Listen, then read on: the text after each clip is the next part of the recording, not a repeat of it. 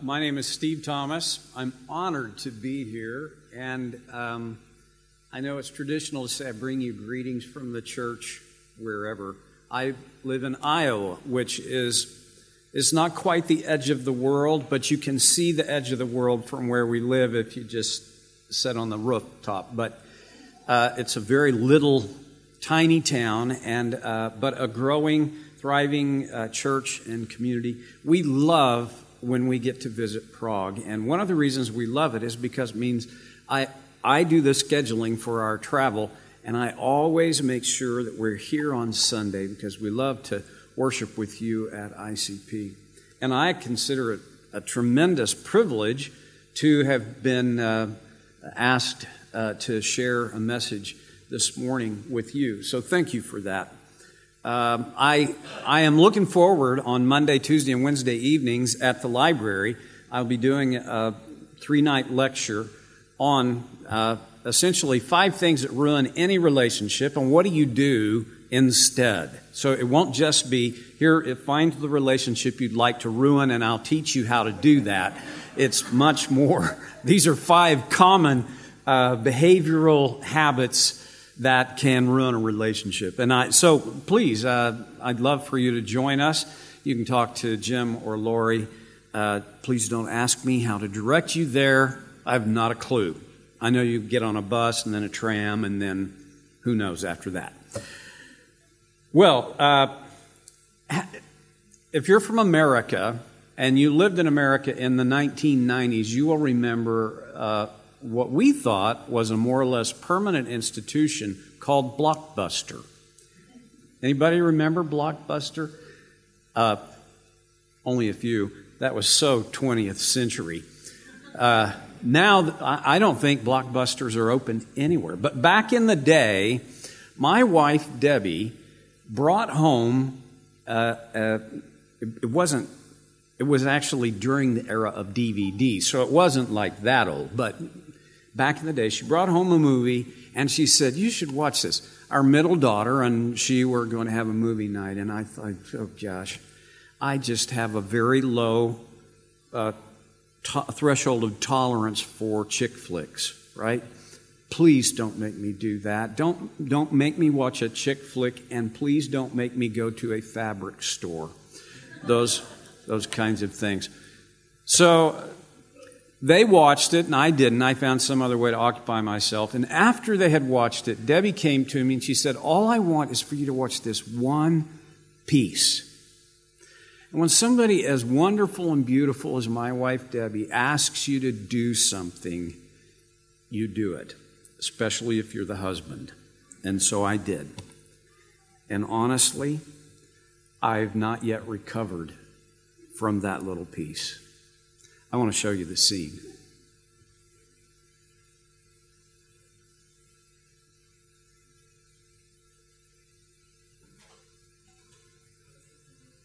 It's not going to work. Oh. Thank you, Microsoft. Well, I can tell you about it, but not nearly as well. This is not... some few years ago, the musical version of this movie, the title of the movie is Les Misérables.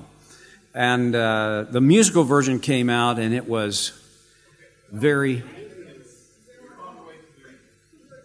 Thank you, Jesus. Okay, here we go. You have to read their lips.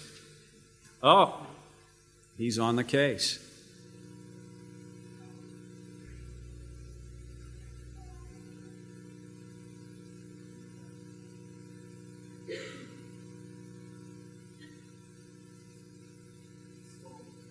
It's okay.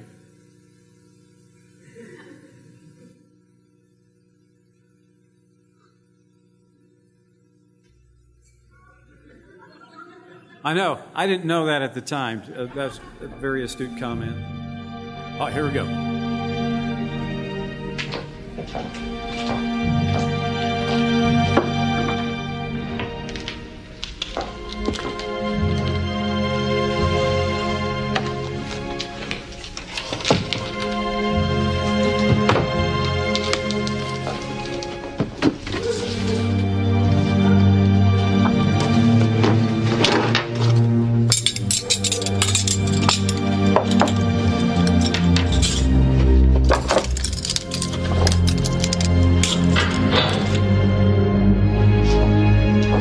Is anybody there?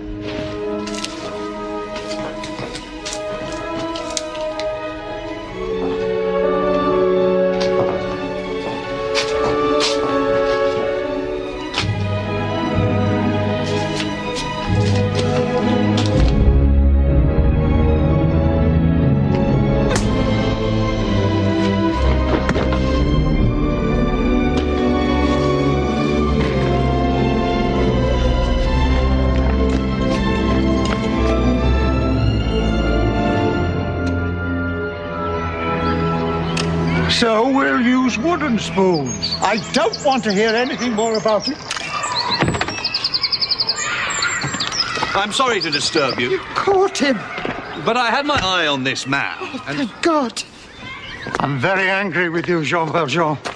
What happened to your eye, Monseigneur? Didn't he tell you he was our guest last night? Oh, yes. After we searched his knapsack and found all this silver, he claimed... that you gave it to him. Yes. Of course I gave him the silverware. But why didn't you take the candlesticks? That was very foolish. Madame Gillot, fetch the silver candlesticks. They're worth at least 2,000 francs. Why did you leave them? Hurry. Monsieur Valjean has to get going. He's lost a lot of time. Did you forget to take them? Are you saying he told us the truth? Of course. Thank you for bringing him back. I'm very relieved. Release him. You're really letting me go? Didn't you understand the bishop? Madame Gillot, offer these men some wine. They must be thirsty. Thank you.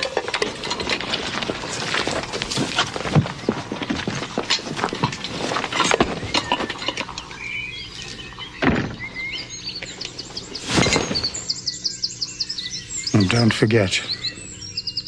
Don't ever forget. You've promised to become a new man. Promise? Why are you doing this?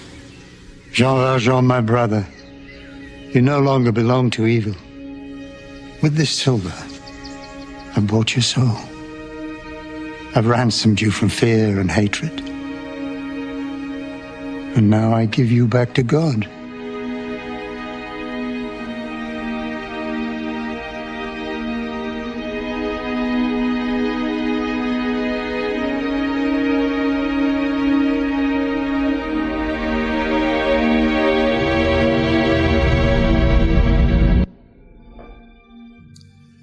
If you have the opportunity, you should click it up somehow on the internet and watch it all the way through.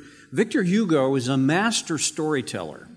He was a French poet and author, novelist, and he may have been the most influential poet and novelist of his day in the 19th century. He burst on the scene, became very famous with his novel, The Hunchback of Notre Dame, yet...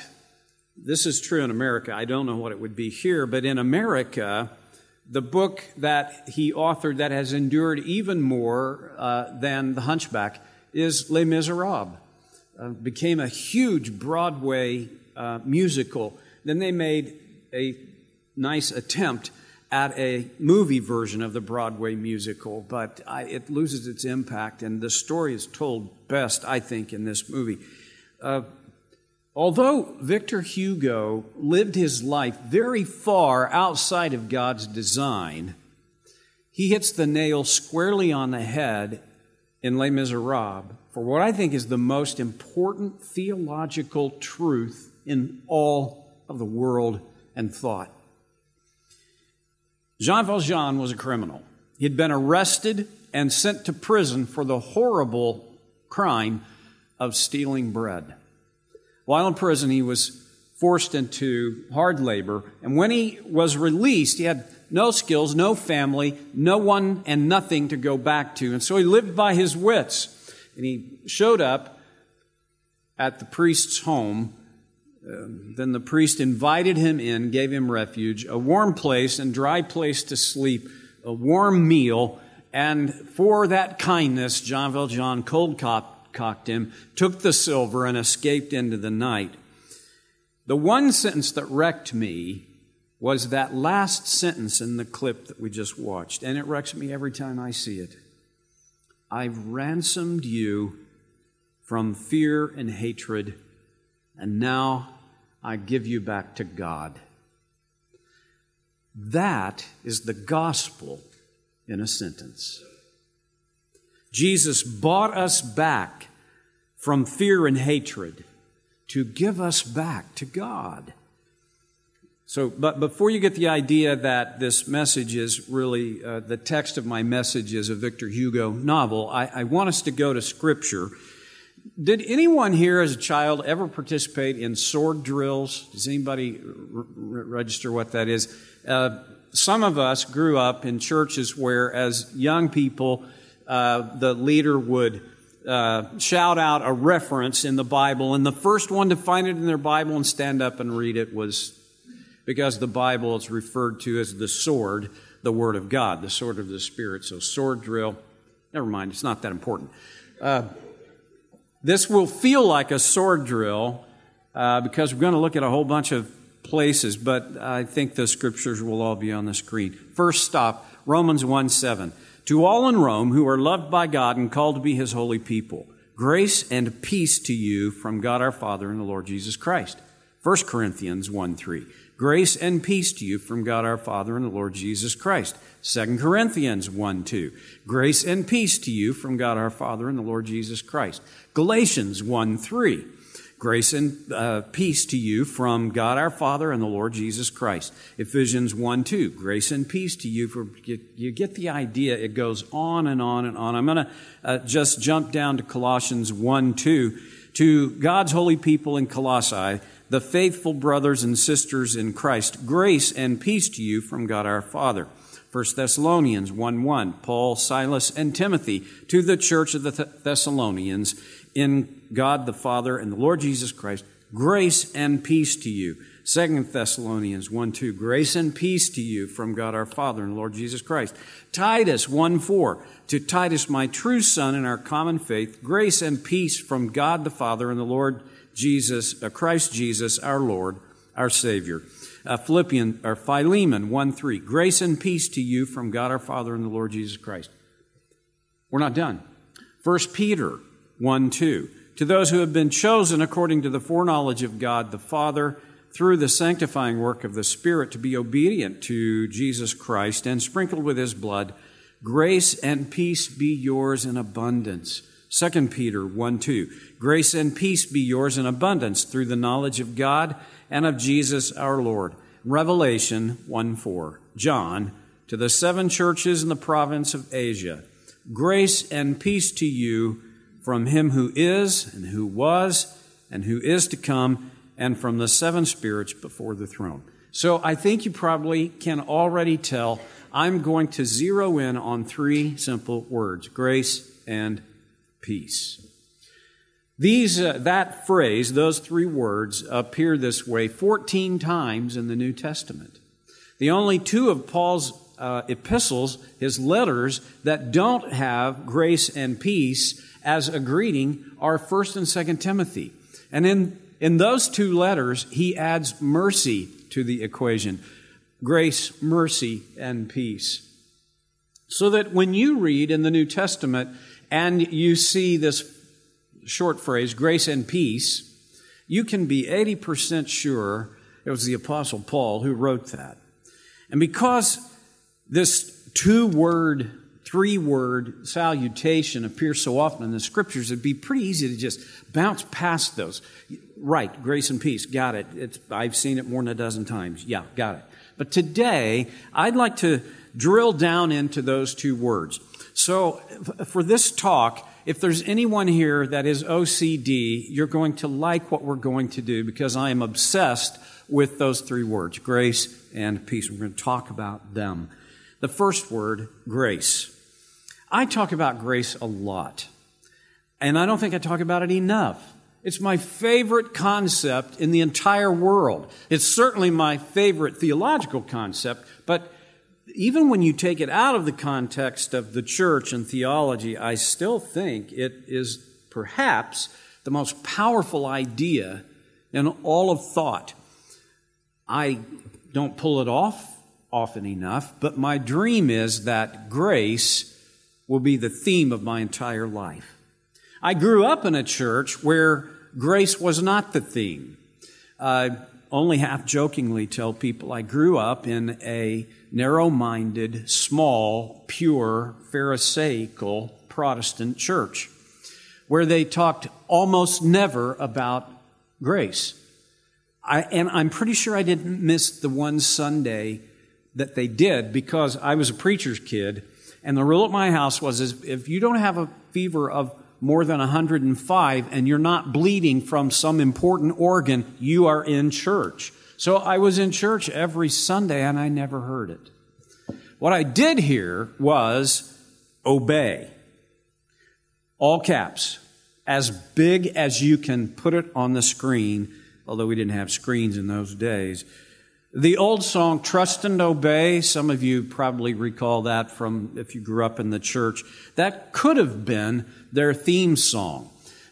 However, they would have interpreted it as trust whatever, obey, that's the deal.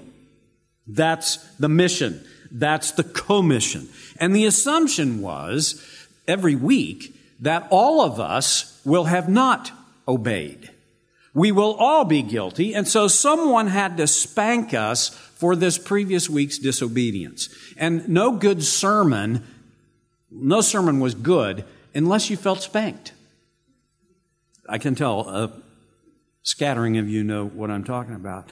You can give me any kind of psychological test or exam and discover the deepest wounds that I have because of all this, and frankly, I feel better just having emoted to you about it. So you've just saved me about $120 American dollars per 45 minutes.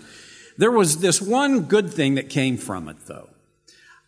When I learned of grace, against the backdrop of what I now believe was essentially a graceless upbringing, I fell head over heels in love with grace. When I discovered grace, it seemed too good to be true. But eventually, I came to believe that it was a bedrock of my entire system of belief. I was transformed by the verses that we had read to us from Ephesians chapter 2. It is by grace you have been saved through faith, and this not of yourselves, it is a gift from God so that no one can boast. I love that. And then it is followed on by, we are his workmanship, created in Christ Jesus to do good works, which he prepared in advance for us to do. That word workmanship is a very interesting word. In the Greek, the word is poema. If you're an English speaker, what word did we anglicize that to? Poema. This is not really a for-credit pop quiz, so you don't have to be afraid. You can say it. What was the word? Poem. Interesting. We are God's poem.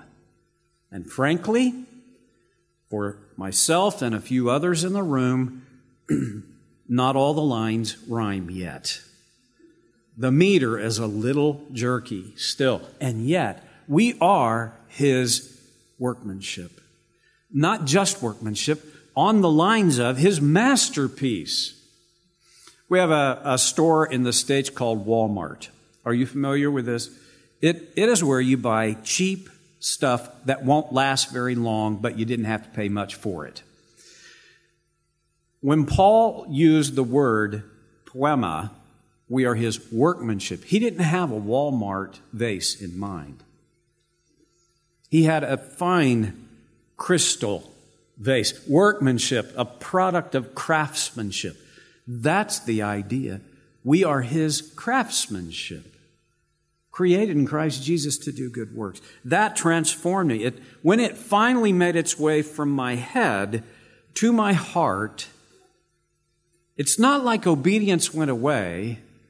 What it is, though, is that I learned to obey for an entirely different reason, out of entirely different motivation. Here's my favorite way to describe grace. It's with a very fictional story And I don't know how to frame it up in Czech life, so I'm going to use American life, and you can make the connections. Fictional story. I have stayed late at my office counseling until about 5 minutes until 7. Well, my favorite American TV show, NCIS, is on at 7. I want to get home and enjoy that with my wife, Debbie. The issue is, though, I live 10 minutes away from my church office. And so I figure I can just, I could probably shave a couple of minutes off of that by speeding. So I'm on the highway, Highway 20, doing 75 miles an hour in a 65-mile-an-hour speed zone, and I get to the exit to take our little county road to the tiny little speck of a town we live in, and I see the lights of the state trooper in my rearview mirror. I pull over.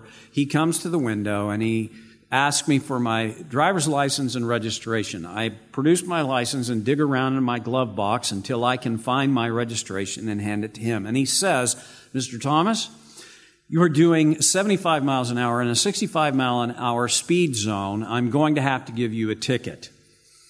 So he writes the ticket in his book. He hands me the book for me to sign. He takes the book back, rips the ticket off, and hands it to me, and he says, "You have 30 days to pay your fine." I fold it up, and I put it in my pocket, and I creep away at about 30 miles an hour. That is justice, getting what I deserve. I sped. I deserve a ticket. Same story, only different. Driving too fast, get pulled over, ask for my license and registration. I give it to him, and he looks it over, and he says, "Mr. Thomas, you were doing 75 miles an hour in a 65-mile-an-hour speed zone, but you know what? I just had a nice dinner with some of my comrades. I'm full and happy. It's been a gorgeous and beautiful day. I'm only going to give you a warning. Just keep your speed to the limit." I drive away with this huge smile on my face. That's mercy. Mercy is not getting what you deserve. I deserved a ticket, but His mercy took care of that. Same story, third kind of evolution of it. I'm driving too fast. I get pulled over, driver's license, registration, give it to him. He writes the ticket telling me, "You sped. You were at 75 in a 65-mile-an-hour speed zone." He hands me the ticket book. I sign it. He takes it back. He tears the ticket off, folds it up, and puts it in his pocket and says, "Mr. Thomas, I'll pay your fine." And that, my friends, is grace. Getting what I could not deserve. Justice, getting what I deserve. Mercy, not getting what I deserve. And grace, getting what I could never deserve. The New Testament was written in Greek, as I'm sure you probably know. And in Greek, the word here for grace is charis. And assuming somebody's curious, here's what it looks like in Greek. It's all Greek to me. The literal meaning of charis is gift, but like many Greek words that have a rich kind of rainbow of definitions and meanings, charis does not just mean gift. It's bigger than that. It carries a flavor of something lovely and delightful, charming, pleasing. It's a very rich word. When the New Testament writers use it, they always, nearly always, use it in reference to God's character and His love toward us, toward humankind. They use it in its divine sense. So grace assumes two things. It, first of all, assumes the need of the recipient, right? The second is the sufficiency of the provider, the giver. In other words, if you don't need grace, you don't need grace. If there's no need, there will be no grace. But when there is a need, there has to be someone who's sufficient to provide for that need. That's pretty important. It's given to those who need it, but who cannot earn it, produce it, or deserve it in any particular way. And it's out of the resources of the giver. Grace, I'm sure you've heard, if you've been around the church for any length of time, is unmerited favor. And I think that's a good definition for it. It is God's favor that we couldn't earn or deserve. In fact, if you can earn it or deserve it, it can't be grace. It's something, but it's just not grace. And it may not even be bad, but it can't be grace. Because grace can't be earned. It can't be deserved. So that's grace. Now, here's peace. This is a word that was often used by the Jews. In fact, it was the most common way to greet one another and to a salutation to leave. So it's a little bit like aloha in Hawaii, if you've ever been. Aloha could mean hello or it could mean goodbye. Shalom, which is peace in Hebrew, could mean hello and goodbye when it's time to go. And I know you probably wonder, what does that look like in the Hebrew? And there you are. Like Karish, shalom has a very rich meaning. It means peace, but it means peace in a much bigger way than the English word for peace is generally used. In English, in American English, which I understand is not real English, peace is merely the absence. Yes, I said it for your benefit. Peace is merely the absence of conflict or the cessation of conflict, as the end of a war equals peace. We celebrate 100 years ago today on 11/11, the 11th minute of the 11th hour, the treaty was signed. It was a wonderful thing, but it was touted to be the war to end all wars. Not quite. In Hebrew, shalom means completeness, wholeness. It means the deepest, most abiding well-being. It means perfection, tranquility, prosperity, security. It means circumstances unblemished by conflict or defect of any kind. It's the finest thing you could hope for yourself or anyone you loved. It's, in fact, in its finest form, it was a gift from God. A lot of Bible scholars believe that Paul and Peter and John, who used grace and peace as their greeting, did this to combine a fairly standard Greek or Gentile greeting with a very standard Hebrew greeting. And it does, but I think there's much more to it. And so I'd like for us to think about what might be there. Because I think these two words together explain for us redemption. What is the most treasured commodity in all the world? Is it gold?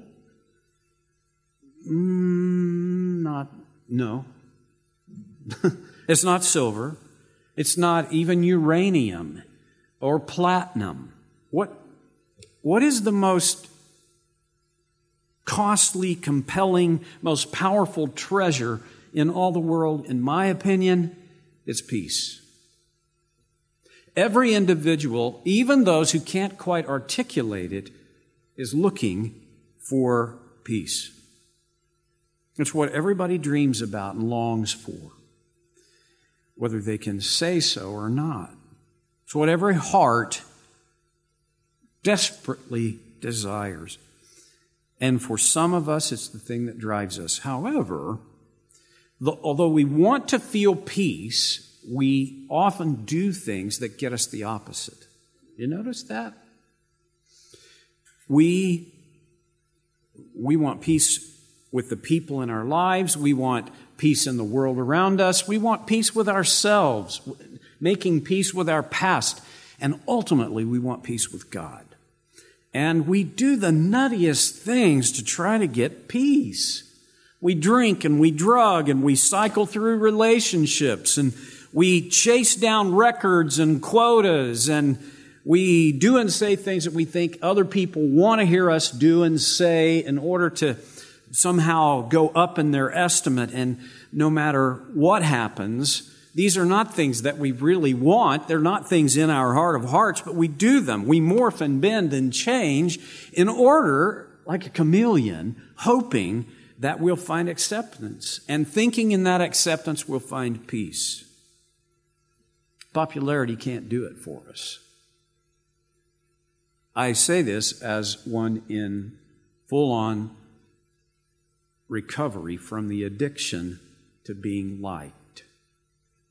My shadow mission in life, I've discovered, is I want everybody to like me. I always have wanted to sit at the cool kids' table, and I don't seem to have outgrown it. I'm sure I'm the only one here that's that way, but achievement can't get us this peace we're after. Money can't do it. It can't be earned. It can't be bought. But there's a price tag for this. And the price tag is beyond anyone's ability to pay. See, the price tag for our peace was the death of the perfect, sinless Son of God, Jesus Christ. The perfect for the imperfect. C.S. Lewis is my favorite author. Actually, I know this is awful, but when I die and go to heaven, I think I will seek out C.S. Lewis before the Apostle Paul. I love his writings and have benefited so much. But anyway, Lewis calls this the deep magic. There is something mystical, something unexplainable about the transaction of the cross. And when Jesus said, "It is finished," what he was saying is, "I've ransomed you from fear and hatred, and now I give you back to God." Jesus purchased our peace at the cost of his own blood. And he didn't wait for us to get good enough. He didn't wait for us to be in a position to pay him back. He didn't even set up a payment plan. He just did it, knowing we would never be able to repay. Remember the aspect of grace that I talked about, where those two things, the need of the recipient, the sufficiency of the giver. There you go. Grace and peace. That's the gospel. And then there's something that I've discovered about this whole grace and peace dynamic that is where I basically want to land the plane today.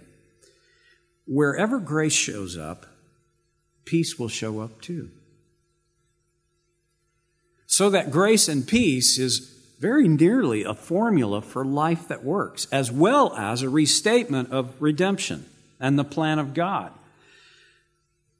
For most people, when they lack peace, they go to one of two extremes. Either they push harder to get what they want, or they just quit. They give up. Those are two extremes. When you push harder, you become a bully. When you give up, you become a victim. Those two things, neither work very well. And yet, people are locked into those styles of living. I think there's a better way. And what I think the better way is leveraging the fact that grace brings peace. So here's the deal. When you feel your peace is disrupted, when you do not feel at peace, more effort will not get you what you want. Laying down and letting the trolley roll across you, that won't do it either, right? There's something in the middle. Getting in touch with grace in some form or another will get us what we want. Because when grace shows up, peace always follows. And I want you to think about the ways you can get in touch with grace this morning. American author Gary Thomas wrote a very interesting book entitled Sacred Pathways. In that book, he talks about 9 ways that people connect with God. Now, they're not the only ways that people connect with God, but Gary Thomas does a very good job of getting a person to consider how they connect with God and how they express their love for Him. For some, it's nature. I am a person who loves the beauty of nature. Nature reminds me of God's majesty. It reminds me that there's a context of beauty in the world. There's a context of a world that is so much bigger than me and my problems of the moment. I'm an avid golfer. I'm horrible at it, but I love to play. What is that about, right? If there is a golfer here, you understand my addiction. But if you're not a golfer, I'm just weird. And frankly, I am weird. But one of the reasons I love golf is because of the setting of golf. Even a pretty poor golf course has some pretty places on it. It's just beautiful, and I love that. I think hikers find this renovation of their soul sometimes in hiking. Me, I just sweat and feel tired afterwards. So, in fact, the research has confirmed over and over again now in this last decade that just the act of leaving your house and being out in the open air is good for you on every level, emotionally, psychologically, physically, I would even say spiritually. For some people, it's music. I love music. I have just enough education and background to appreciate good and complex music. And frankly, one of the reasons we love coming here when we can to worship with you is I've yet to hear a really crummy song set at ICP. It's been good. It was this morning. Where is she? Thank you. And thank you to the team. Bad music, not so graceful, but good music. And I've turned a corner in my life. Even good country music can help me sometimes. I never thought that would happen. Well, the folks that I work with back in Iowa, they sometimes think, golly, we walked by our senior pastor's office and he's playing Queen's Bohemian Rhapsody. What's that about? I'm sorry, it's good music. I can actually connect with God through Queen. I'm a sick individual. I don't know enough about art to be able to appreciate it beyond, wow, that's pretty, or what in the world is that about? But good art, I've been to a few wonderful art galleries, and good art, it draws me into beauty. Relationships work for other people. One of my really good friends is traveling with us. He is renewed by relationships. I ride the bus to get from point A to point B. Michael rides the bus because there are people on it. And that's good. I have a lot of friends and I have even more acquaintances, but I have 3 or 4 people that I put in the shoebox of grace people. And when I am with them, they remind me that I am treasured by God and by them, that I don't have to perform for them. And when I leave their presence, there's more of me. It always brings me a measure of peace. One that is so obvious that it'd be easy to leave off this big long list is the Bible itself. God's grace is all over the Bible from Genesis through Revelation. I have to be honest, it's a little harder for me to see in Leviticus, but I am pretty sure it's got to be there somewhere. I try to read through the Bible every year, and so far, this is my 30th time, and so far, Leviticus has never really drawn me in. So that probably explains the Queen thing.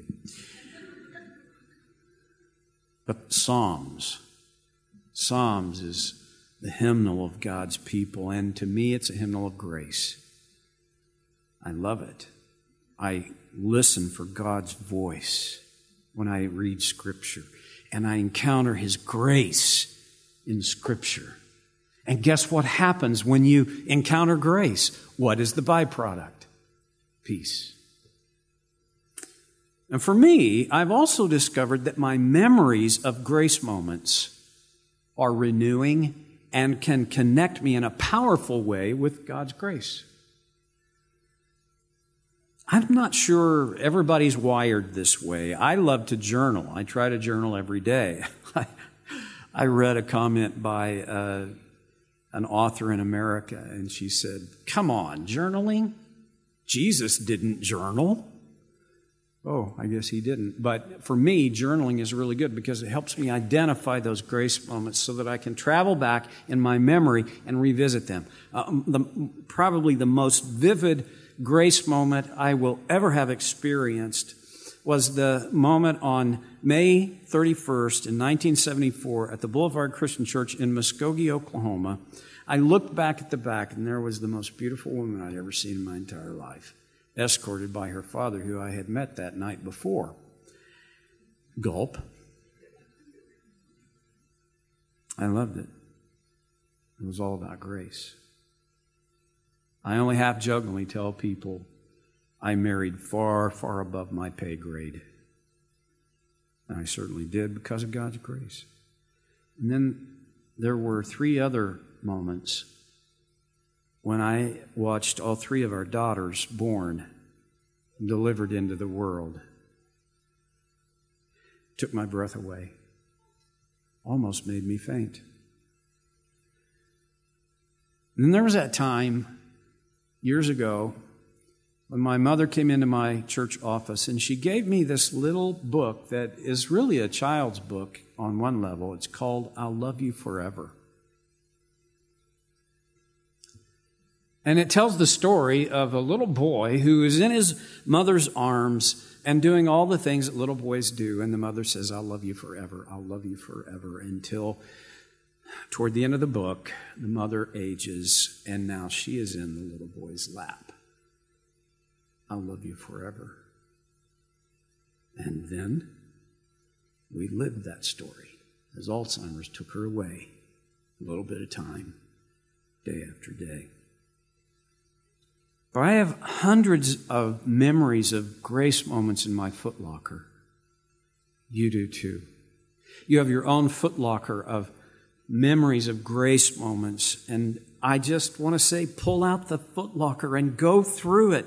When you reconnect with grace, peace will follow. It just will. But there was a chance of somebody here today who needs to encounter the grace of Christ so that they can experience the peace that He brings. You have never been to the cross. There's a chance that somebody here has been trying to broker their own peace on their own terms, and it's not working.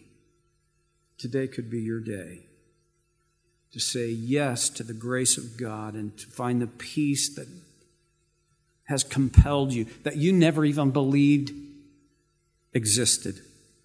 Today could be your day, dear Jesus, say, "I've ransomed you back from fear and hatred, and now I give you back to God." Let's pray. We stand in awe because of your grace. Thank you, Jesus. And in moments, we'll celebrate what is for us the commemoration of that moment when grace became available to all of us, as Jesus gave His life, poured out His blood. His body was torn as payment for our peace. Would you, Heavenly Father, by your Spirit, remind us of your grace. Don't let us be so busy with our lives and our commitments and our families and all of the obligations that we have that we just bust past times when you poured out grace and we were too busy to notice. We were in too big of a rush to see when you had poured out grace for us. Remind us that in some ways, life is all about moments of grace applied into our moments of conflict and tension and stress and even terror. We thank you for this in advance because we know we can trust you, that wherever your grace shows up, your peace is close behind. In Jesus' name, amen. Thank you so much for letting me share today.